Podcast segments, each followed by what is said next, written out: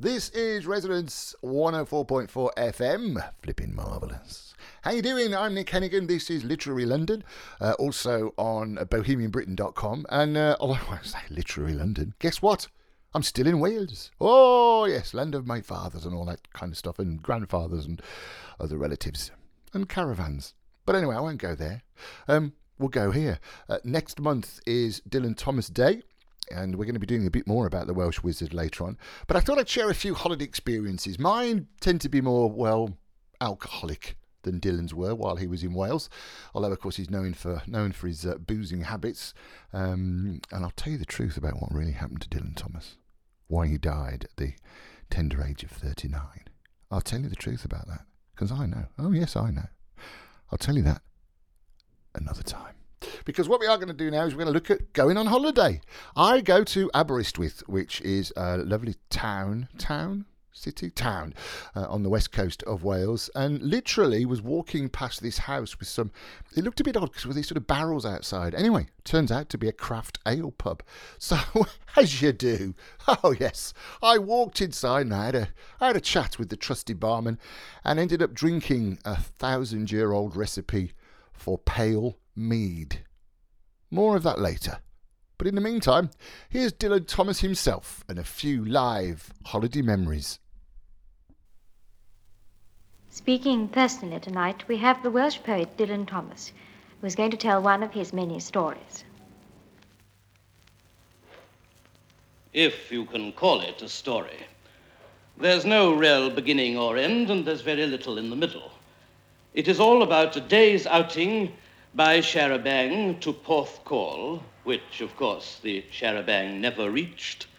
And it happened when I was so high and much nicer. I was staying at the time with my uncle and his wife.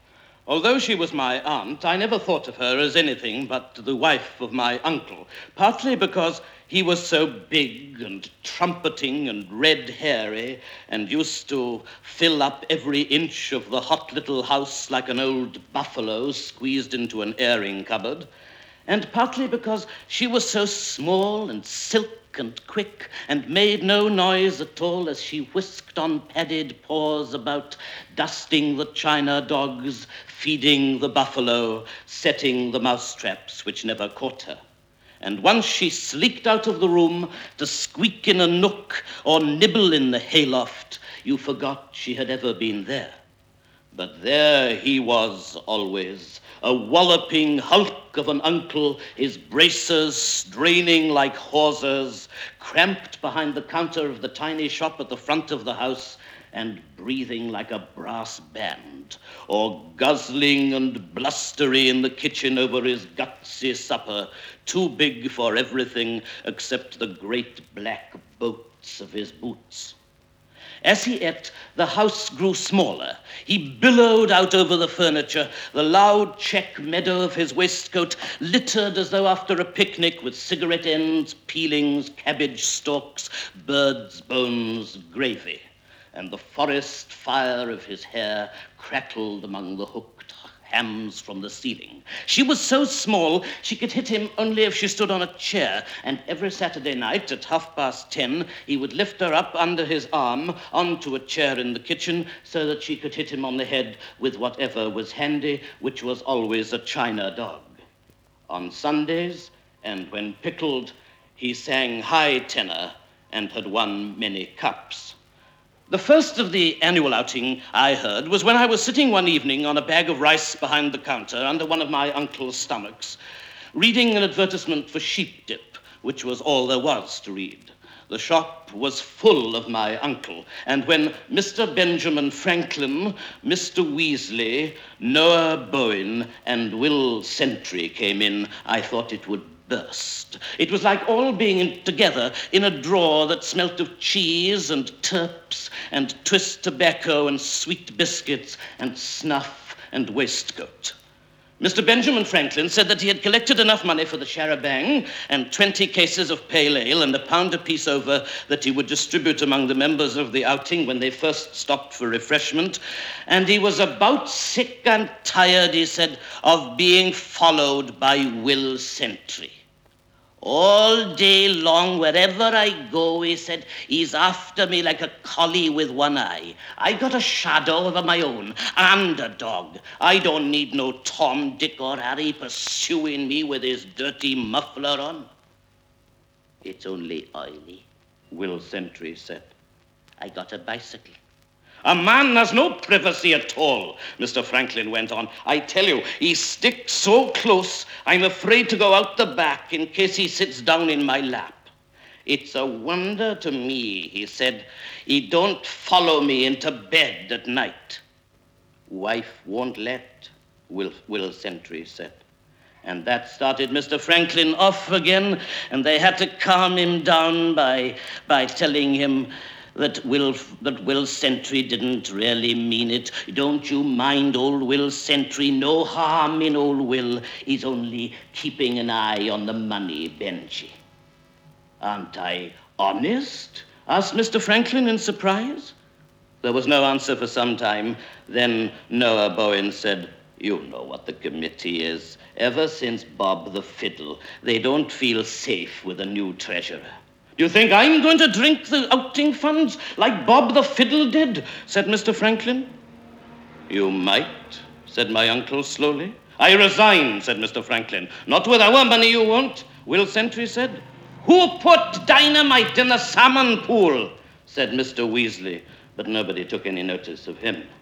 And after a time, they all began to play cards in the thickening dusk of the hot, cheesy shop and my uncle blew and bugled whenever he won, and Mr. Weazley grumbled like a dredger, and I fell to sleep in the gravy scented mountain meadow of Uncle's waistcoat.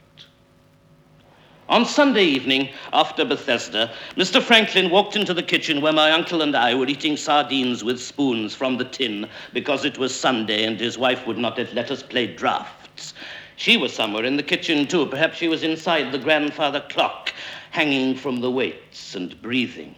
Then, a second later, the door opened again, and Will Sentry edged into the room, twiddling his hard, round hat.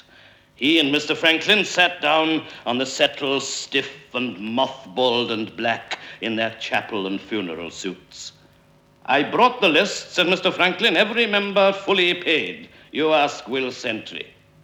My uncle put on his spectacles, wiped his whiskery mouth with a handkerchief big as a Union Jack, laid down his spoon of sardines, took Mr. Franklin's list of names, removed the spectacles so that he could read, and then ticked the names off one by one. Enoch Davis, aye, he's good with his fists, you never know. Little Gerwain, very melodious bass. Mr. Cadwallader, that's right. He can tell opening time better than my watch. Mr. Weazley, oh, of course, he's been to Paris. Pity he suffers so much in the charabanc. Stopped us nine times last year between the Beehive and the Red Dragon.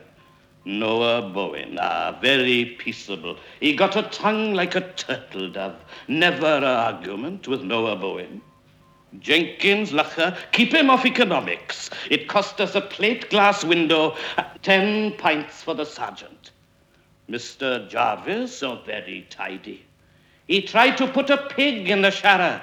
Will Sentry said, Live and let live, said my uncle. Will Sentry blushed. Sinbad, the sailor's arms, got to keep in with him. Old O. Jones, why old O. Jones? said Will Sentry. Old O. Jones always goes, said my uncle.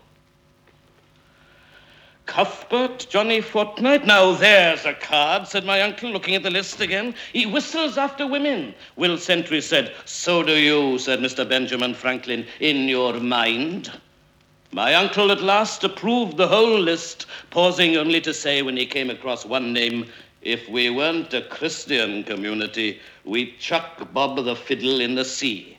We can do that in Porthcawl, said Mr. Franklin. And soon after that, he went, Will Sentry no more than an inch behind him, their Sunday bright boots squeaking on the kitchen cobbles. And then, suddenly, there was my uncle's wife standing in front of the dresser with a china dog in one hand. By Gee, I said to myself, if she isn't the funniest woman in the world, if that's what she is. The lamps were not yet lit in the kitchen, and she stood in a wood of shadow with the plates on the dresser behind her shining like pink and white eyes. If you go on that outing on Monday, Mr. Thomas, she said to my uncle in her small silk voice, I'm going home to my mother's. Holy Mo, I thought, she got a mother.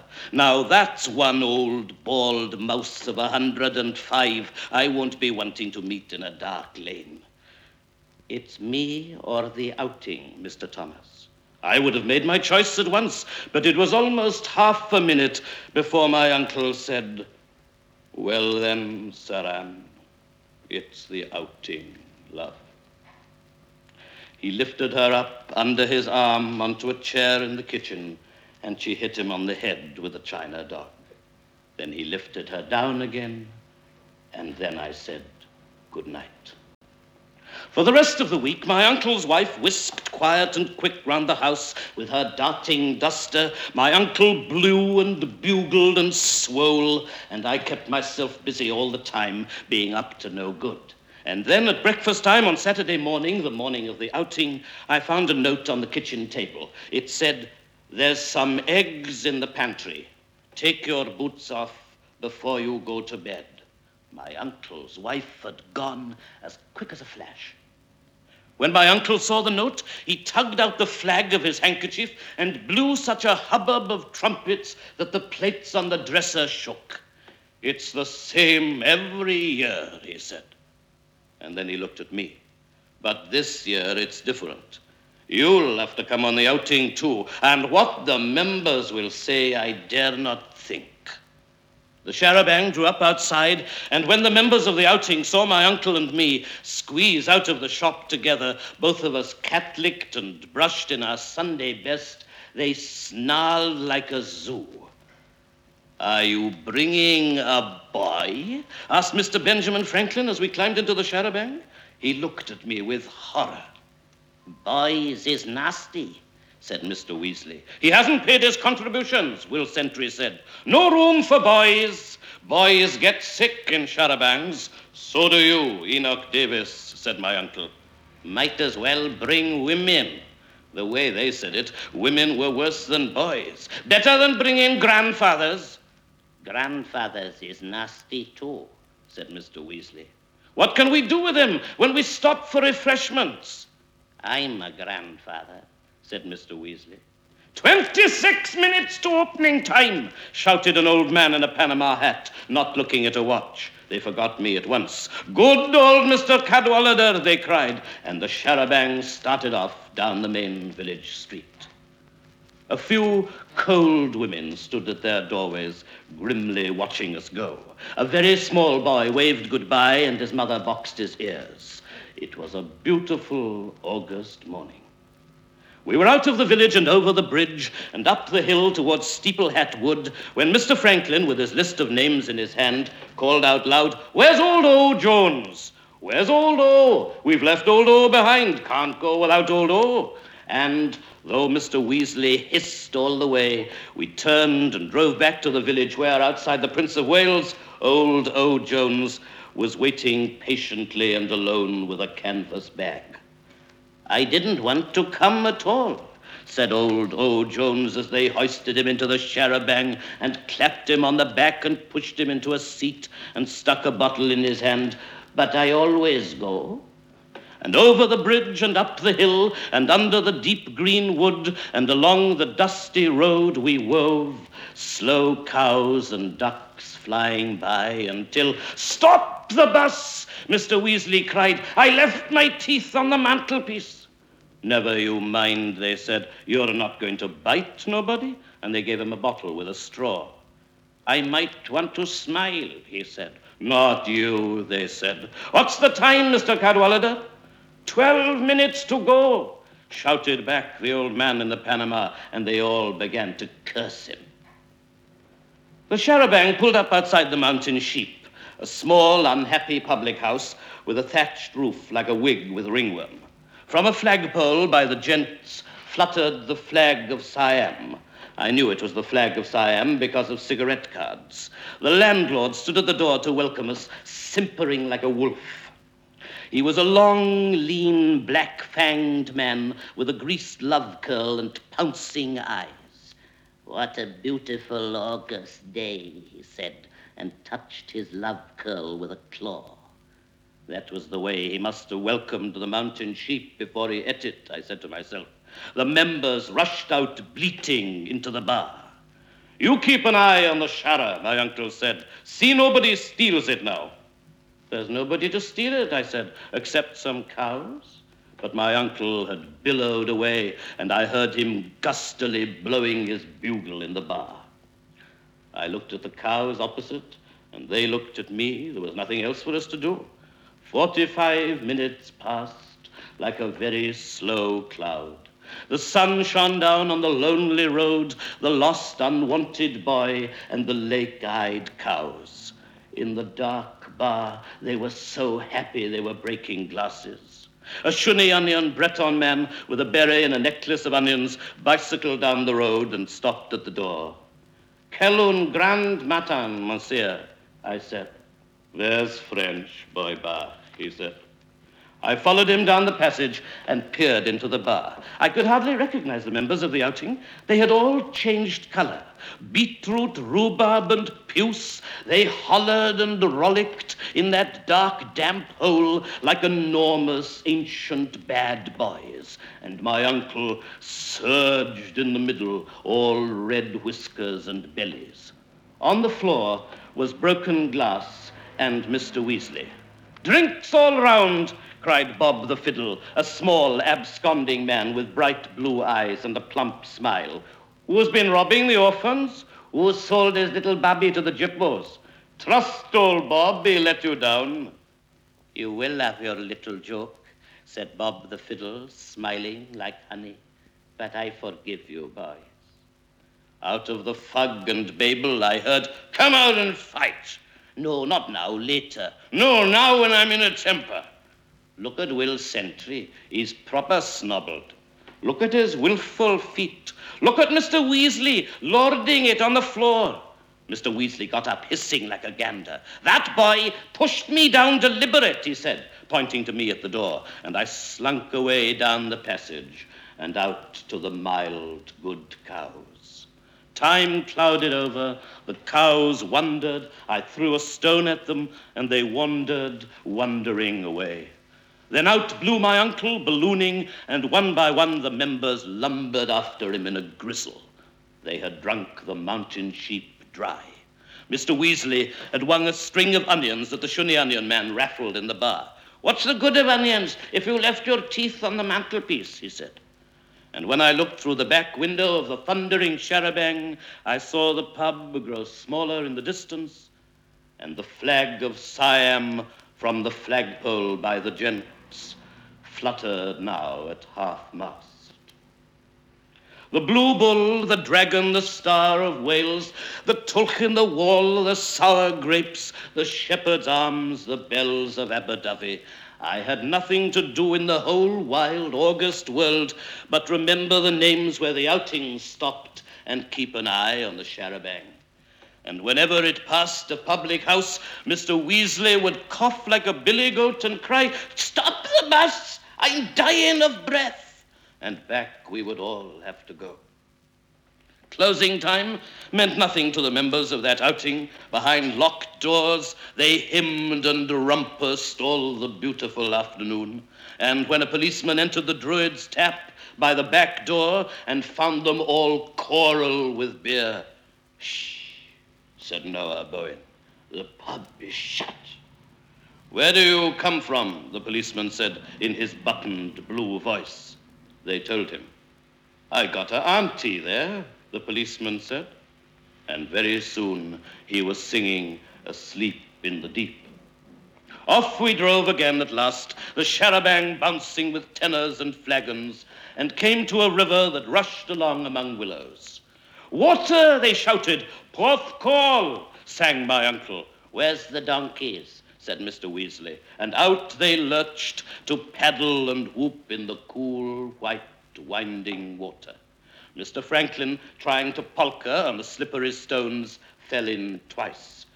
Nothing is simple, he said with dignity as he oozed up the bank. It's cold, they cried. It's lovely. It's smooth as a moth's nose. It's better than Porthcawl. And dusk came down, warm and gentle, on thirty wild, wet, pickled, splashing men without a care in the world at the end of the world in the west of Wales. And who goes there? called Will Sentry to a wild duck flying. They stopped at the hermit's nest for a rum to keep out the cold. I played for Aberavon in 1898, said a stranger to Enoch Davis.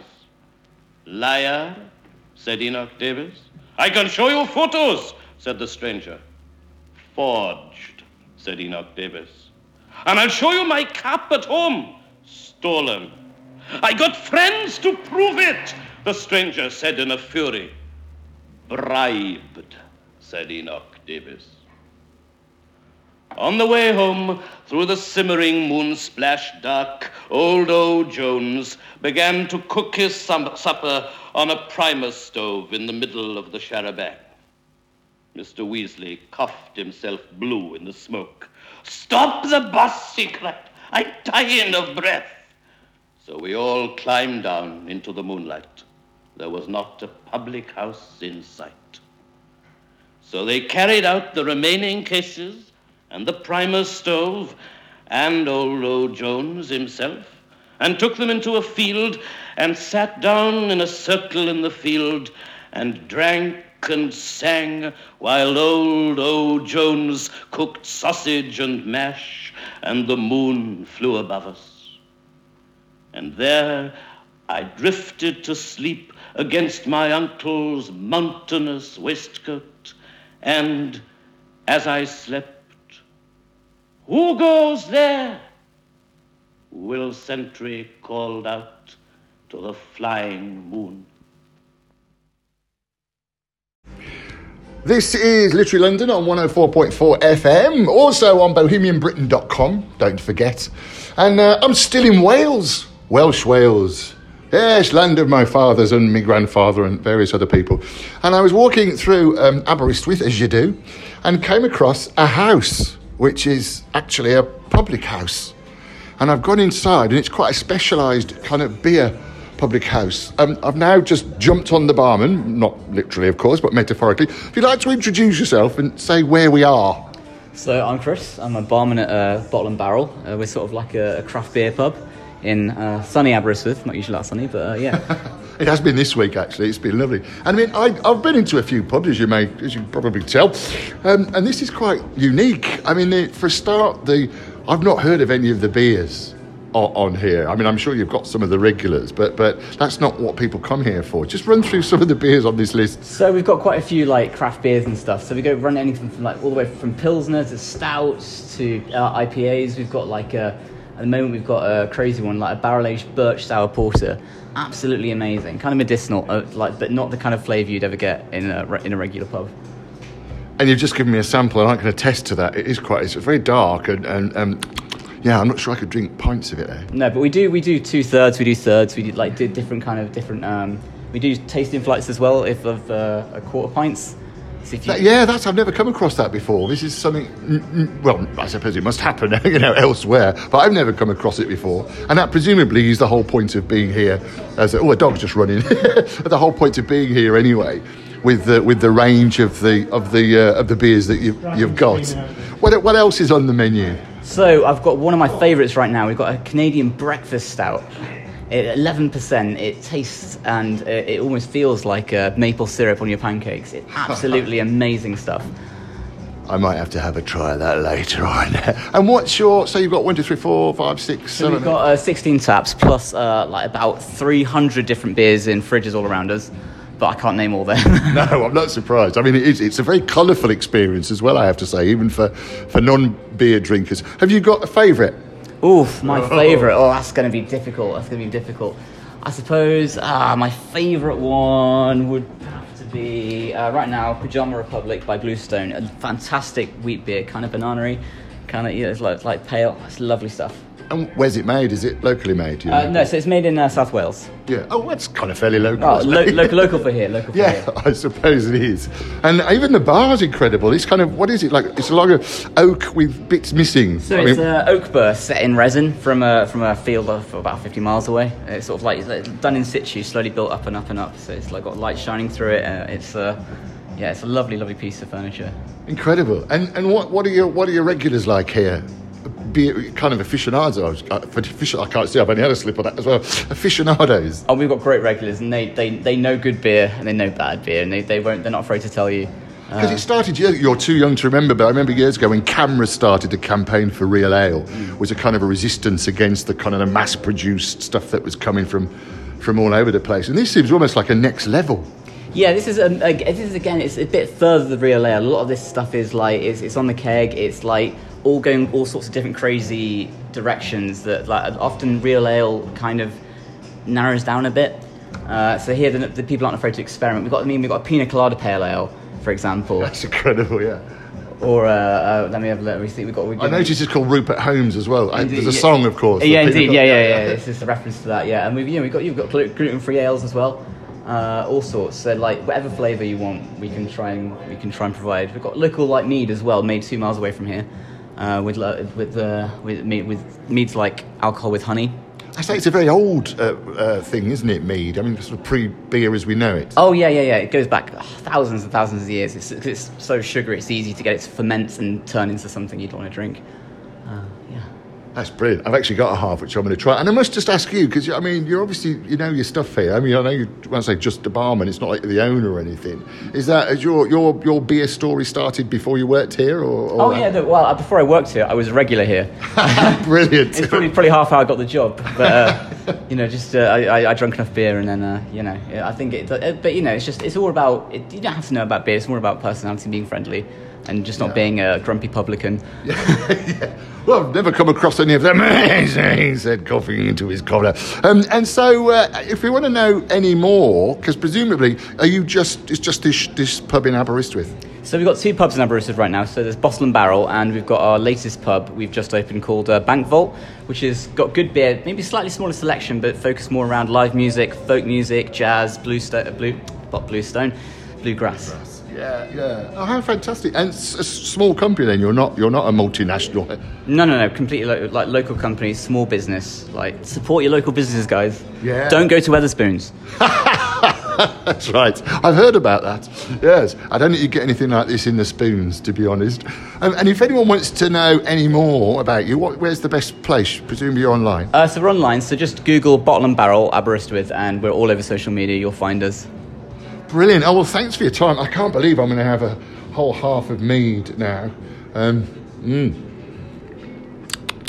Oh God, that is good. So yes, all right. On that note, thanks very much for your time. Thank you very And uh, you've obviously got to come to Aberystwyth to sample this. Um, uh, but if not, bung me a tenner and I'll, I'll tell you all about it if I can remember. No, it'll be fine, of course. I'm Nick Hennegan. This is Resonance 104.4 FM. And of course, we're also on literarylondon.com. I'm off to the bar. It all ended up okay. Yes, I drank my mead. I felt like an ancient Briton. Um, I'd have been a Celt, wouldn't I, back then? Thousand year old recipe. Uh, but thanks very much to to the pub for their help. Um, and uh, thanks very much to Dylan Thomas as well for being, well, Dylan Thomas. Yeah, so I finished my drink. All's well that ended well. And uh, I had a great a great time in uh, in Wales. If you get a chance, go see Wales. Cymru on Bath. I think I've said that wrong, but um, it's a lovely place anyway. That's it for me and from Dylan Thomas. I'll see you next time. I'm Nick Hennegan. This is Literary London on uh, bohemianbritain.com and also, of course, chiefly on Resonance 104.4 FM.